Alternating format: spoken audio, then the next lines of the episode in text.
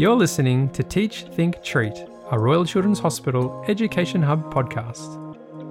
This podcast is for healthcare professionals and students about teaching and learning in a busy clinical setting.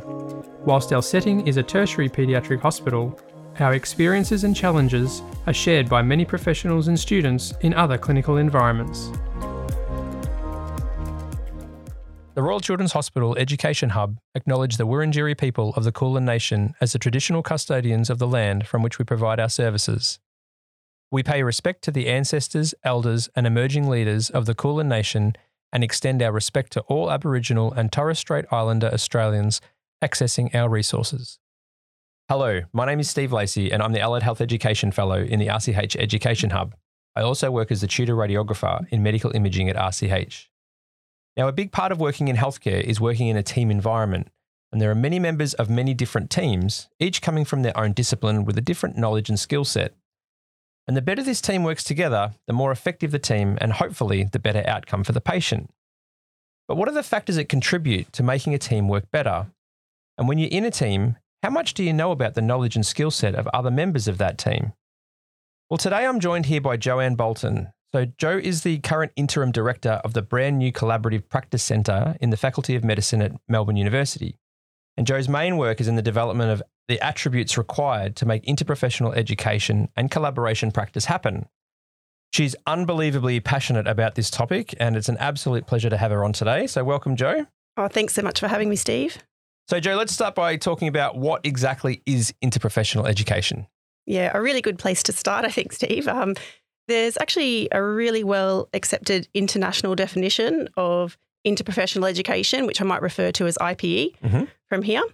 Well, actually, there's two. So one's from the World Health Organization, and there's a very similar one from the Centre for the Advancement of IPE, and that's a peak body over in the UK. So anytime you see IPE, it's usually one of these, and it goes along the lines of occasions when members or students of two or more professions learn with from and about each other to improve the quality of patient care. Right. A bit of a mouthful, but I kind of think about this definition as having three key elements. Mm-hmm. So, the who. So, it's about having more than two disciplines. So, it's really important that the learning purposely draws on different perspectives, which you mentioned in the intro, Steve. Yeah. The how, and that's, you know, in this definition, it's with, from, and about. Okay. So, it's really important that learners engage not just learning about another profession, like bit surface learning, I learn about you so I can refer to you, but rather your learning is actually enriched learning with and from other professions to improve your own practice. Yeah. And I've actually jumped the gun there and gone to the third point, which is the why. And so to do IPE well is that it should always seek to improve your own practice in the way that you collaborate with others. So that's both with the person who is receiving healthcare and the wider health and social care team you're working with. So we kind of say if it has those three things, then it's true IPE. Fantastic. And, and there's a lot of recent work being done in this space across both the academic and healthcare with huge benefits. What are some of these benefits of IPE? Well, I mean, there is one really key benefit for IPE, and that is primarily just to enhance collaborative practice. Yeah. Um, so at the Collaborative Practice Centre at the University of Melbourne, where I work, we have a collaborative practice ready curriculum framework. And that's what we use to build our IPE curriculum activities. And we do this throughout the years of all the different programs that we have in our faculty. Some of our programs are two years long, some are three years long, and some are four years long. So it doesn't matter the length of the program, but we engage students in IPE activities along kind of their whole program. So, you know, that is our ultimate aim, kind of what it says it on the tin, that we want our students to be ready to collaborate and we want them to do, be ready by the time they graduate and transition into the workforce. That's what I like to call work ready. Oh, yes, yep. exactly. I feel like IPE might be sometimes called the hidden curriculum, so to speak. So it's the stuff that maybe we've always known as health professionals, but we haven't always kind of called it out and really purposefully thought about pedagogical design. So, how do mm-hmm. you actually get this humming? How do you get people to actually look at how they are in teams? Look, I think it's really exciting that health professions education is looking purposefully at this because I think it's it's a change I think that we all know is really needed. And I think if we think about what's you know what we're still living through, for example, yeah, I've kind of seen it written in the literature that maybe you know, teamwork matters now more than ever. Yeah, absolutely. When we're talking about IPE and we're talking about purposeful design, I think something like a curriculum framework that we have is useful to kind of help educators think, okay, so what do I do? What do I do then?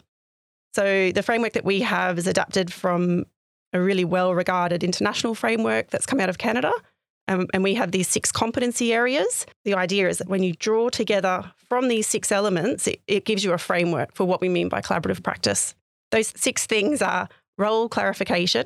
So it is important to know, you know, what all our roles are. But again, it's not surface learning and stereotyping, but rather we know that roles change depending on context. So Yeah. acute care roles or primary care roles will change even within a profession. Yeah.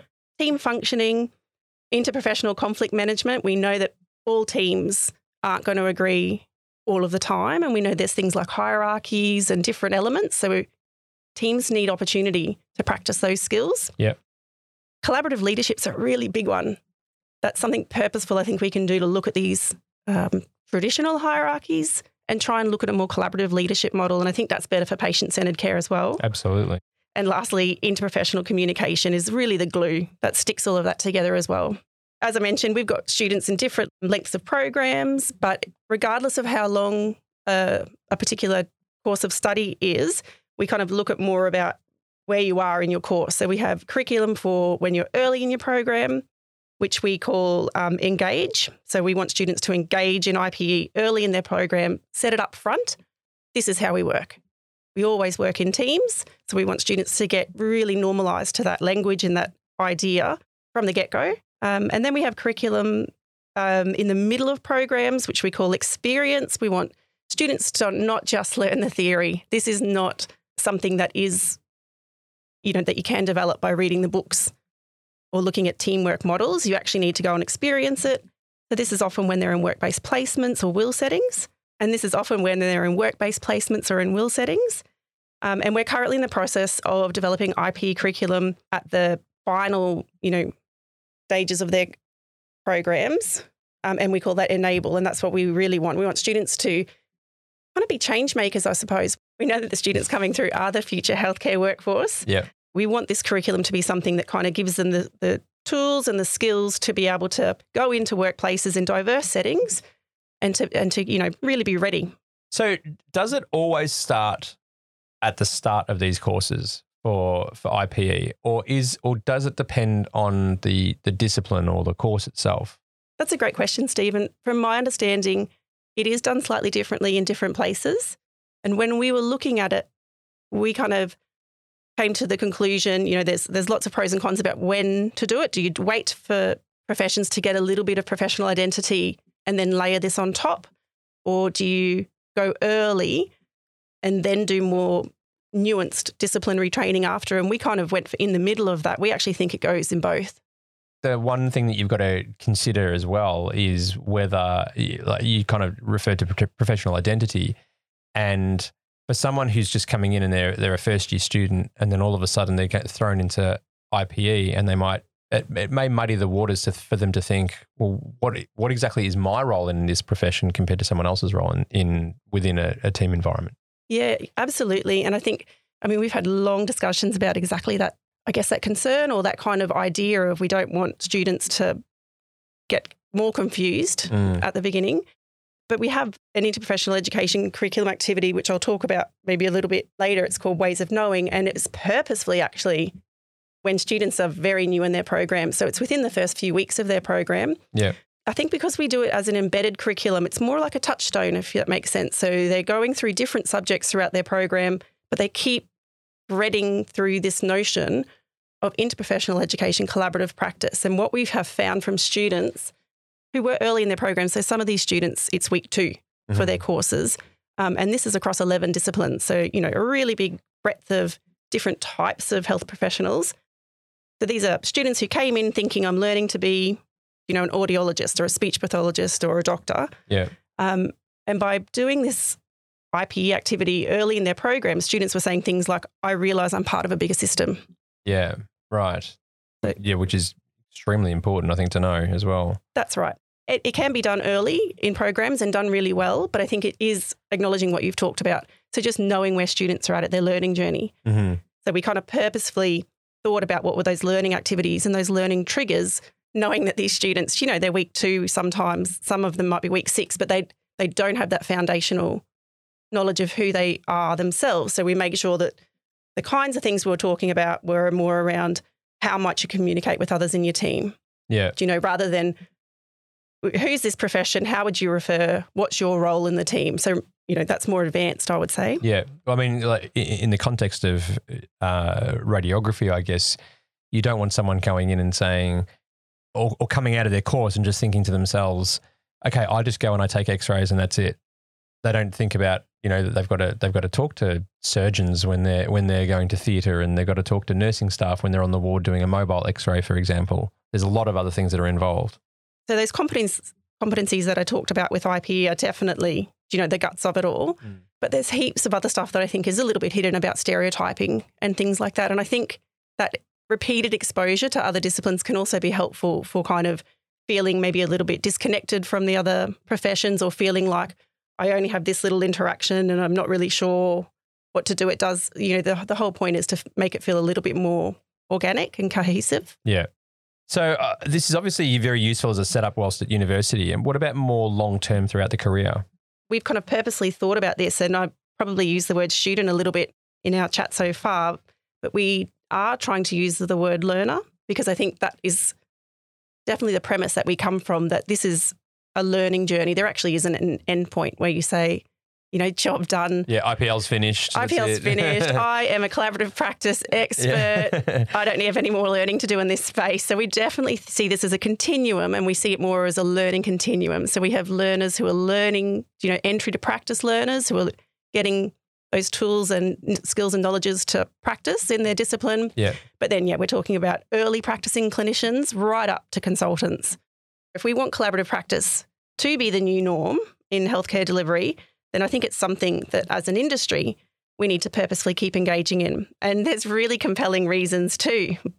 For example, there's really good literature um, internationally in this space, and it's pretty well established that if we can get collaborative practice humming really well, that it can contribute to what's called the quadruple aim. And these are kind of the ultimate four goals for right. collaborative practice. Yeah.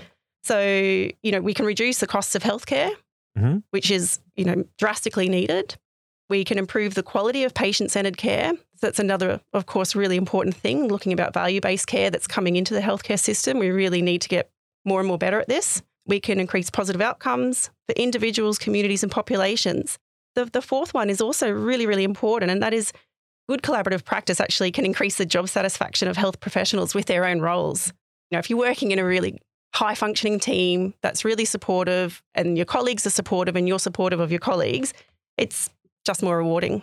Well, and also I think having not having the job satisfaction as well will you know decrease team productivity. If you've got someone in there that's not really enjoying their job it's going to decrease how it's really going to reflect on the rest of the team i think as well. Yeah absolutely. Interprofessional education helps with collaborative practice. That helps with these quadruple aim or those four big things in healthcare. Mm. and that kind of chain is so well supported in the literature that it's actually a part of all accreditation standards and that's for all of the health professional programs.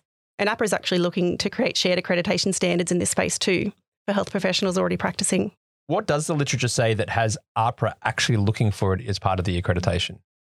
We know that healthcare is becoming more complex, more specialised, technology enhanced healthcare. Yeah. Um, and those expectations on health professionals are just getting ever more difficult. The rise in chronic health conditions that we've known about for quite some time, but that isn't changing in terms of statistics around this figure.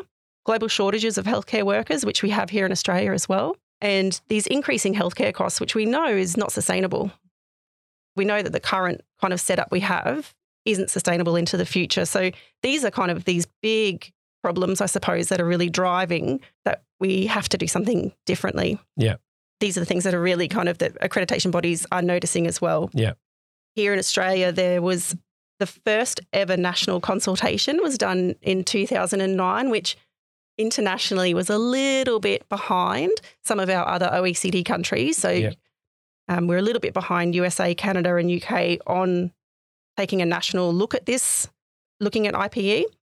But the Australian Learning and Teaching Council commissioned a report, um, and it was called Interprofessional Health education in Australia the way forward.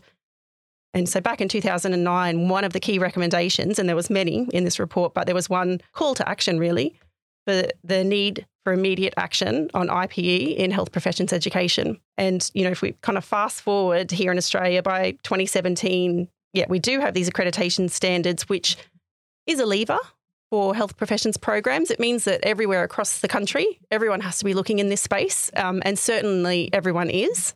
It is a little bit tricky though, because it is a relatively new approach within, within health professions education. Traditionally, most education is done still in silos. Yeah. There's a number of challenges in the literature around kind of implementing any kind of change, but especially one that is so big, kind of crosses so many domains. There's fluctuations in funding and national commitment.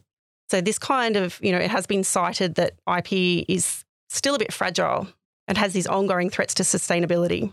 So I have two questions from here. The first one is why does it take so long up until 2009 for Australia to recognize that this was so important? I mean, healthcare has been around for centuries, and now all of a sudden we've decided that we really should know a little bit more about what other people do. yeah, look, when you put it like that, like it is kind of, you know, it kind of sounds a little bit what's going on? Why is it taking this long? And I totally agree. What I do take heart from is that even though the national consultation didn't come till 2009, health professions joined a peak body in 2007. So here in Australia, we have AIPPEN, which is the Australian Interprofessional Practice and Education Network. And that was actually formed by health professionals and health professions educators before I suppose the government had gone on board with doing right. the national consultation. So I guess, like anything, it's probably a little bit political, it's probably a little bit cultural, it's probably a little bit this is the way I was trained yeah. I will train the way that I was trained because it worked well for me. Yeah. But look, I thought that was a really interesting when chronologically I was looking at the literature and going, hey, hang on a minute. We actually had, you know, this peak body set up before we even had this national consultation. And I think that's really exciting. gives me hope thinking we've got uh, this community of practice in Australia who can see just the way that you've worded it. Yeah. Going, hang on a minute. Let's change something up. Yeah, absolutely. The other question I had was around the accreditation side of things. So, so you talked about how it's become part of the accreditation standard. Are we talking about accreditation standards at a hospital level? So when a hospital goes through an accreditation process, or are we talking about a university accreditation process? Mm, good point to clarify. So I was actually meaning in terms of the latter. So at university, university one, yeah. yeah, the courses obviously go through robust accreditation to make sure that that course can be accredited with that, you know, whatever body. Yeah. Then is able to register those health professions. Um, and so that's the standards that I was referring to. So that's the entry to practice. But AHPRA is looking in this space. And so they have an area of work specifically around IP and collaborative practice. And there's a document, you know, that is out from the Accreditation Committee 2023 work plan, and they have a deliverable of a national scheme for IPE and interprofessional collaborative practice with a statement of intent. And so that's looking at practicing health professionals yeah, okay. through AHPRA. So that's through the, the ongoing registration of health professionals. So I don't actually know the specifics of hospital accreditation, but I wouldn't be surprised because AHPRA's looking in this space. If it got kind of put in there. If it got in put in there and it starts being things. And so, like, unfortunately, you know, we talk about a carrot or a stick for engaging mm. in different cultural changes. Yeah. So, unfortunately, it is a little bit of a stick approach, putting things in accreditation. Yeah. But it works. Yeah, absolutely. You're listening to Teach, Think, Treat, a Royal Children's Hospital Education Hub podcast. So, what about the content of this literature? So, I can imagine that it's overwhelming, just have to sift through so much literature. It's obviously going to be hard to get your head around what's important and what's not important about it. Yeah, absolutely. There is quite a bit. So, again, that's a good and a little bit overwhelming problem to have. But I think just like anything, there's discrete sub areas that together give a whole picture. And so I think, you know, if there's a particular sub area within collaborative practice or IPE, you can just dive in to that targeted area. For example, if you're a health professions educator and you're thinking about curriculum design, there's quite a bit of literature on pedagogies and pedagogical thinking. So, what learning theories are compatible with IPE as a pedagogy? Yeah. There's a really great BEME guide that I'd kind of reference out, and that's by Hean et al. 2018. And that was a systematic review. And they looked at the use of theory in IPE. from 1988 to 2015, and you know they synthesized this all together. Um, they looked at a total of 91 papers, and they've got four areas there where they're looking around theories that you, might be helpful if you're looking at curriculum design and development. There's theories that could be helpful for the actual delivery, so how you might set up that learning environment for students. There's theories that are helpful if you want to evaluate did it work? What can we learn from it? Mhm. Um, and there's systems level framing of the curricula. And so you know, I thought that was a really helpful interview if that's something that, you know, is relevant to your workplace. Um, if you're actually maybe in the classroom with students, or if we use the word learners, because again, these could be health professions working in practice already, but if you're in the classroom with that delivery, there's a lot of literature around IP facilitation. A really key point there is that the literature is fairly conclusive that it's not something that is taught, but Yeah. rather facilitated. Yeah. Yeah. So that kind of makes sense, I think, if you think about what you're trying to teach. And so there's stuff out there to help guide facilitators in their role. And AIPPEN actually has a really helpful, just a two page kind of fact sheet around IP facilitation. What is it? What are good attributes to have? What should I try and focus on when I am being a facilitator? Yeah. Then I guess depending on your context, there's pretty much good examples of a whole different range of settings um, that are looking at IPE or applying IPE. For example, in sim based settings, in classroom based settings, in workplace learning settings for, for students, as in those entry to practice students, as well as for health professions. Yeah, and some really excellent sharing of some really good examples of IPE. So I think that's really helpful when maybe when you're starting out or you want to kind of check in to see has anyone else been in this space. There's also a little bit of explaining that there is some that maybe understanding what is maybe not true IPE. Um, and that kind of goes hand in hand with thinking about what we want students to learn, but also making sure that we're not just kind of perpetuating stereotypes. So Okay. I think that's a little bit of a careful thing. So we talk about what is true IPE being those three elements that we talked about at the beginning. So it wouldn't be true IPE if you, for example, had the two or more disciplines, but they weren't interacting with each other. So if you were just kind of, you know, maybe giving more of a lecture format, but saying, hey, but I've got two or more disciplines here and they're learning the same content. So that's kind of more Right. that's kind of more shared learning. It's not really going to help students to ve- develop a collaborative practice. Or if it's a single discipline, just learning about another discipline. So again, that's surface learning. Oh, great. It's great that I know that you're a radiologist, Steve, because I'll just refer to you when I need, but I'm not actually accessing your skills and the way that you see problems Yeah. to help me learn. Yeah. The interesting point there is that I'm actually a radiographer, not a radiologist. So there you go. So now you have to learn what the difference is between the two. So there you go. And so there we go. So after being a physio for 20 years, yeah. And and this is kind of the point that that role clarification it's not set in stone it's something that i've learnt today and you continue learning Yeah. and it is that bit of humility to kind of be like tell me about your role in this context When I told someone I was a radiographer, I once got asked whether I either took X-rays or whether I was a radio DJ. And here I am now recording a podcast in front of a microphone. Um, so let's let's look at students, Jo, and how do they engage in? IPE? Again it's not just getting students in a room from different disciplines and giving content to so there is a lot of thought that goes into the learning activities and you know good IPE is very purposeful for what you ask students to do and how you ask them to do it Yeah. Um, and there's a quote that I really love um, from Professor Hugh Barr cites this in one of his papers that I think gives a good visual of how students or health professionals, they're remembering IPE is not Yeah. just something for Learners, students. learn. We'll Learners. talk about learners. Yep. Every time I say students, check me up on that. So Professor Barr is one of the founding thinkers and leaders in the international IPE space. He's a found, one of the founders of the Centre for the Advancement of IPE in the UK that I mentioned, um, has one of the IPE definitions. Mhm. Um, and he kind of has been working in this space since the 1980s. As you say, it's it's actually not something new. It's just growing over the last 20 years in particular, and Yeah. the last yeah 15, say in Australia. Um, he uses an analogy of a double mirror. So, like happens at the hairdressers, that we all have this vision of ourselves looking forward, like you might have when you're at the hairdressers looking at, you know, the haircut that's happening. Yeah. But when the hairdresser holds up that second mirror behind you, only then do you get to see a different, which is mostly invisible to yourself, side of yourself. Um, and I really like this thinking around IPE. Um, that well-designed IPE should always have a bit of this transformative aspect to it, where you learn about yourself, something you didn't know through use, you know, someone else's knowledge, perspectives, insights Yeah, that's a really good way of looking at it.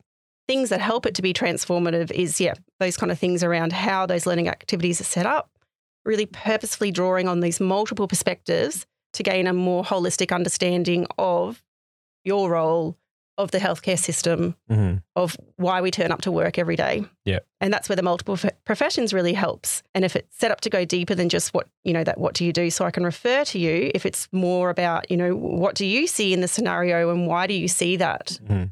What can I learn from you that I don't that I'm just not seeing from my perspective? And those things are the things that can help people to be better at what I do.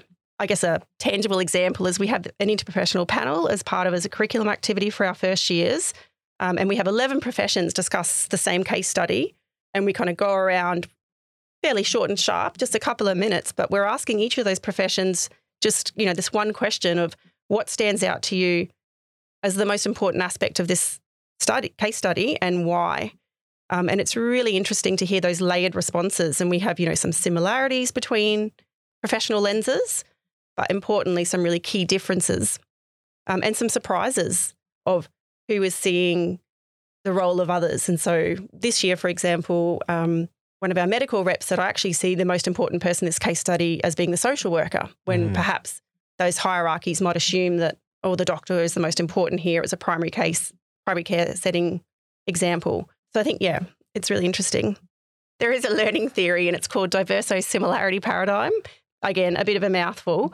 Um, but it's something that I think can be a really nice foundation for how you might want student learners to engage. nice. this um, paradigm is cited within cultural learning theories, but I've also seen it cited as compatible for IPE.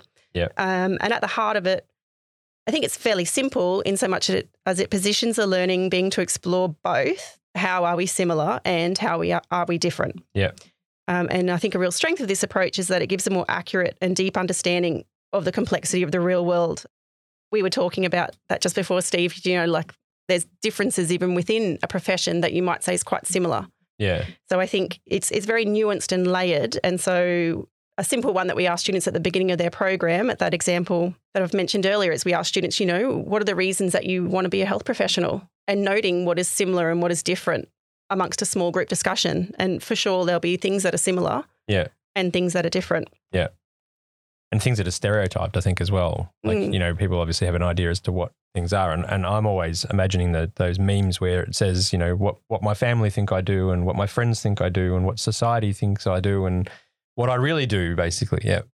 And that I guess that's where that learning journey comes along. Mm. so that we catch ourselves thinking, is that really the case, or is that an assumption that I'm making about another team member, or I'm making an assumption about um, a patient? Um, that we really kind of have these processes, I suppose. I think though I've strayed a bit from your original question there, Steve, of how do students engage in IPE? Um, and I guess the short of it is just in lots of ways. So, as I kind of mentioned before, you can find literature about sharing IPE examples in classroom based at universities, blended learning environments, wholly online, sim based settings, workplace settings. So, IPE is, a, if you think of IPE as a pedagogical design, it it can be applied authentically in any kind of learning context and any kind of health setting context. And that's kind of that entry to practice, professional training, and then once people are practicing as health professions as well. So uh, it's absolutely crucial about the about each other. So you work so much better with others when you understand what they do and what their needs are. Can you share with us, Jo, some of the IPE examples that you've been specifically involved with? We actually started three and a half years ago within the Faculty of Medicine, Dentistry and Health Sciences. And over the last three and a half years, we've got a number of new IPE curriculums in different stages of development, Mm-hmm. implementation, and evaluation. But I just kind of want to shout out before going into examples. It's really important to say that we always co develop this curriculum. So I mentioned collaborative leadership before as one of those six competency areas. And that's definitely how we operate in this space, not just to try and help students to learn that, but as educators and staff, we're kind of walking the talk. So everything that we develop is always with a whole, you know, a big interprofessional team.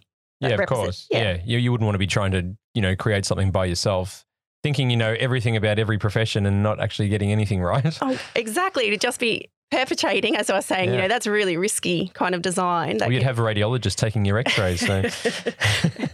exactly. And so I think you know, we, we do this collaboratively, so it does take time, but it means that we end up with something, you know, as always, good teamwork, better outcomes. Yeah. So, you know, the very first curriculum that we developed and that was piloted in early 2020, um, and that was a pilot for four disciplines. So we kind of started with some of our health professions. That was medicine, nursing, physio, and optometry students. Uh, and this program is called Ways of Knowing in Healthcare. Um, and it's an introduction to cultural safety practice and collaborative practice. And I'd like to give specific um, acknowledgement to the Wuru Health Unit, and they're in the Department of MedEd for their leadership with this program, which has been just so important for our students and staff.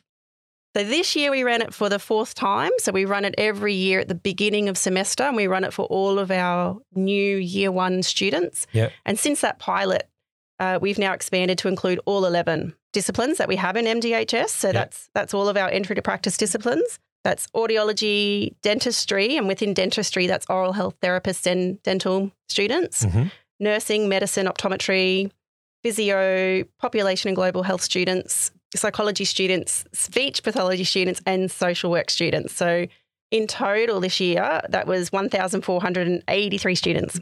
Wow, that's massive. Yeah, it's big, big, and it's wonderful. So students participate in these four learning activities, which takes so it's a total of nine hours, um, and it's again it's an embedded curriculum. So they do these activities. Some of them they do asynchronous, the first two, and and then we have an interprofessional tutorial um, and a panel. So all students start their learning journey in this particular program with a cultural walk. They then do a, a e module, which is self completed. We have an interprofessional tutorial and an interprofessional panel. All of the tutorials, so for that number of students, uh, that was 48 tutorials groups that we had this year. They're all mixed student disciplines and purposefully mixed. So, not just kind of randomized with an Excel spreadsheet, but making sure that we're looking at things like student numbers so that we can try and balance power and hierarchies and allowing voices to have more of an even playing field. Mhm. Um, and we had 73 tutors um, teaching into those tutes, and those tutors were co facilitated. So, two tutors for each tute group, and that was First Nations health tutors and non Indigenous educators. So, that's an example of something that we've done like in a classroom or a university based setting. We also have new that we piloted for the first time last year IP curriculum, and it's an example of a work based learning curriculum, and it's called Noticing for collaborative practice. And the pilot last year was for our final year med, physio, and nursing students. So that was about 500 students who participated in that pilot. Yep. It takes this concept of intentional noticing, um, which is, comes from the maths literature. It's been around for about 20 years in maths and a little bit more recently the science literature. And what we've kind of done with this work and with a team is applied that to a healthcare setting.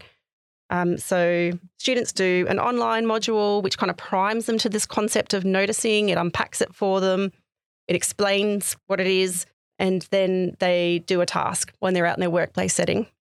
So I can already see quite a number of clinical educators wanting to get on board with this. Uh, yeah, I think it is really exciting.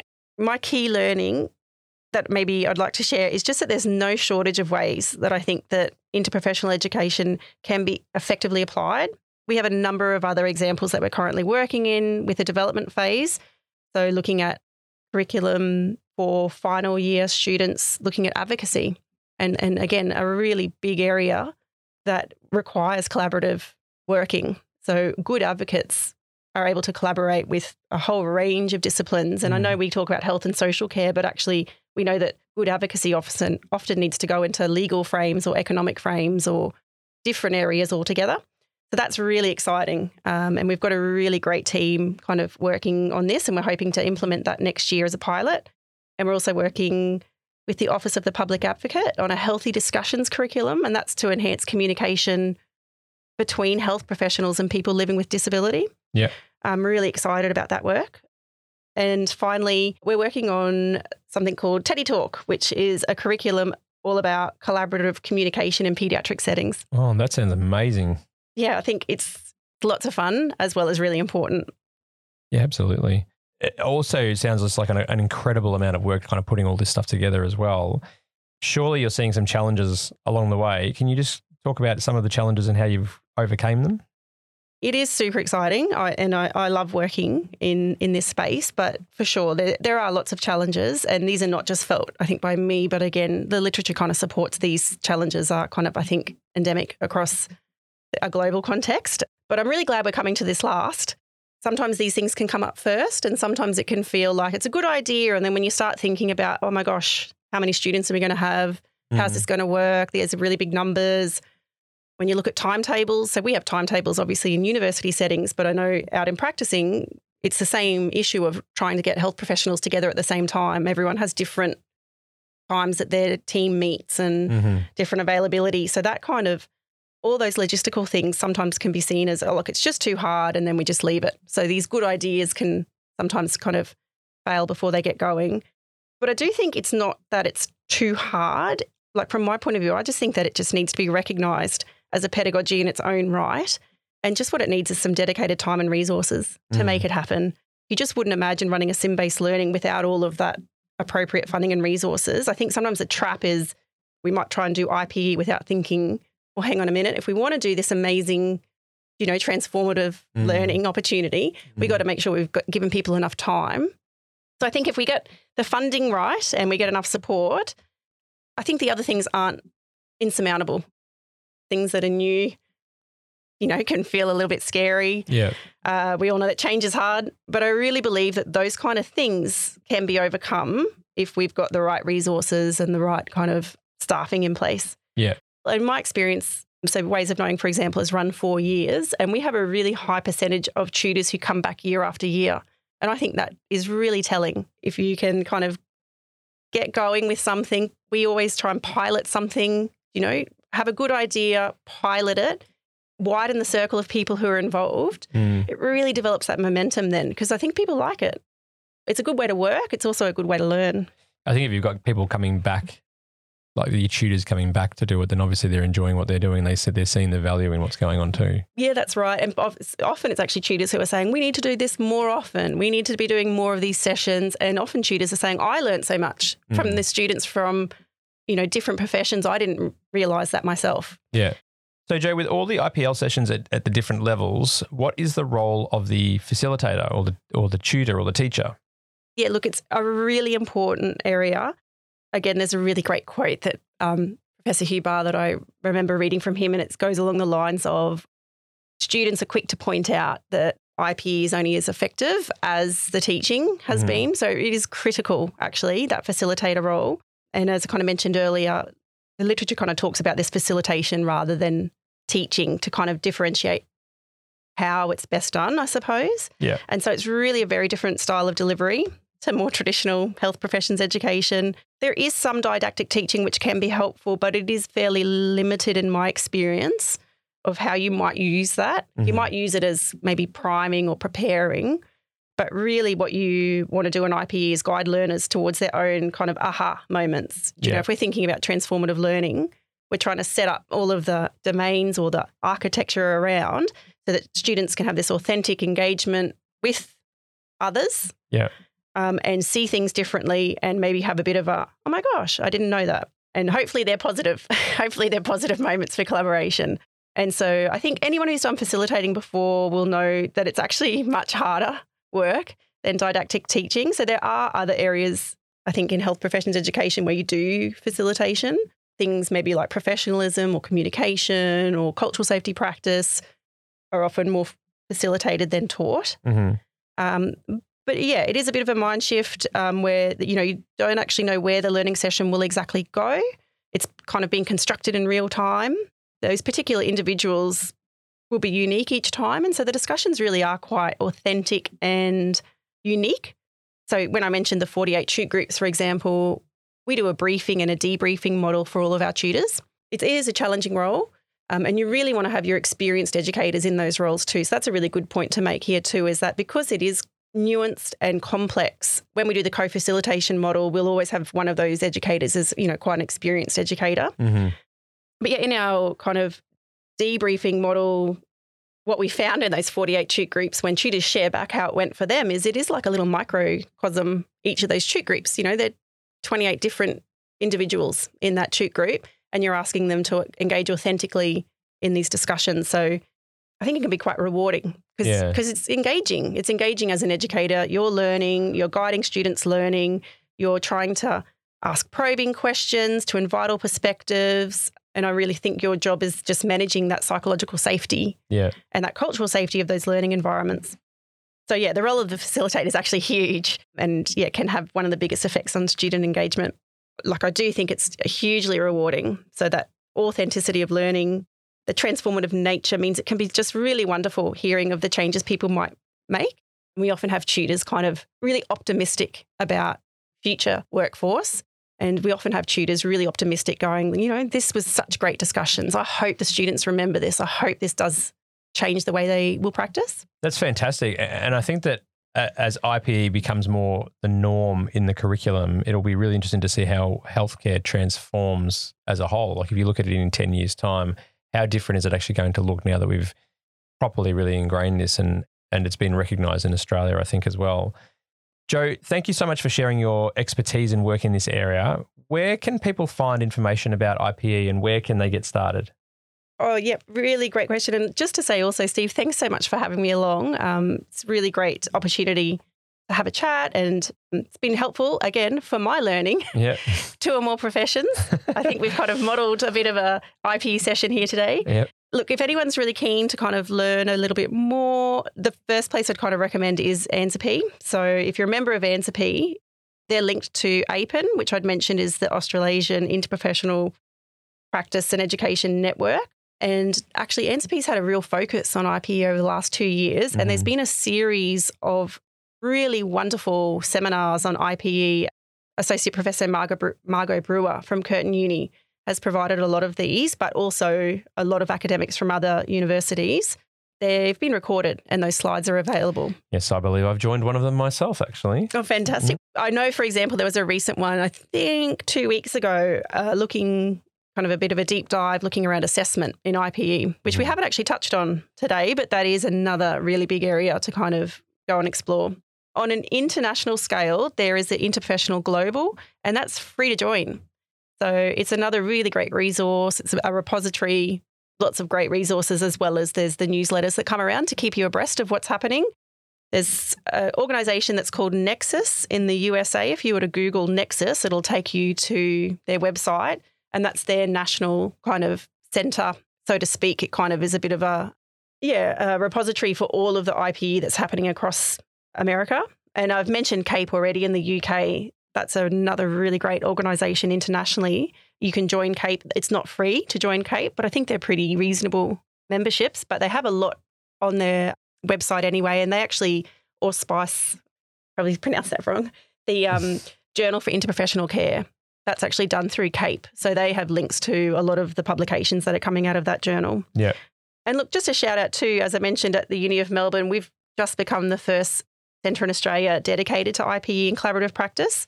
We're still establishing ourselves, but in the coming years, we're really hoping to be able to provide networking and short courses and resources. And that, you know, we're hoping to be able to provide those widely to health professionals and health organisations. So keep an eye on the Collaborative Practice Centre where I'm working too as we keep growing. You've clearly outlined IPE for us and, and what all the benefits are. And it's very likely that in the coming months and years, we're going to see a shift in the way that we interact with each other and with other members of our teams. And this is for the good of the, our effective working, our budget, and most importantly, for the great care that we deliver to our patients. So, Jo, thanks again for taking the time to speak with us. Thanks so much, Steve. Thanks for listening to Teach, Think, Treat, part of the Royal Children's Hospital Education Hub podcast series. If you'd like to hear more of our podcasts, check out our other podcast show, Conversation with the Experts, where professionals from the Melbourne Children's Campus provide advice and insights, tips and tricks, and discuss latest research findings on a range of topics.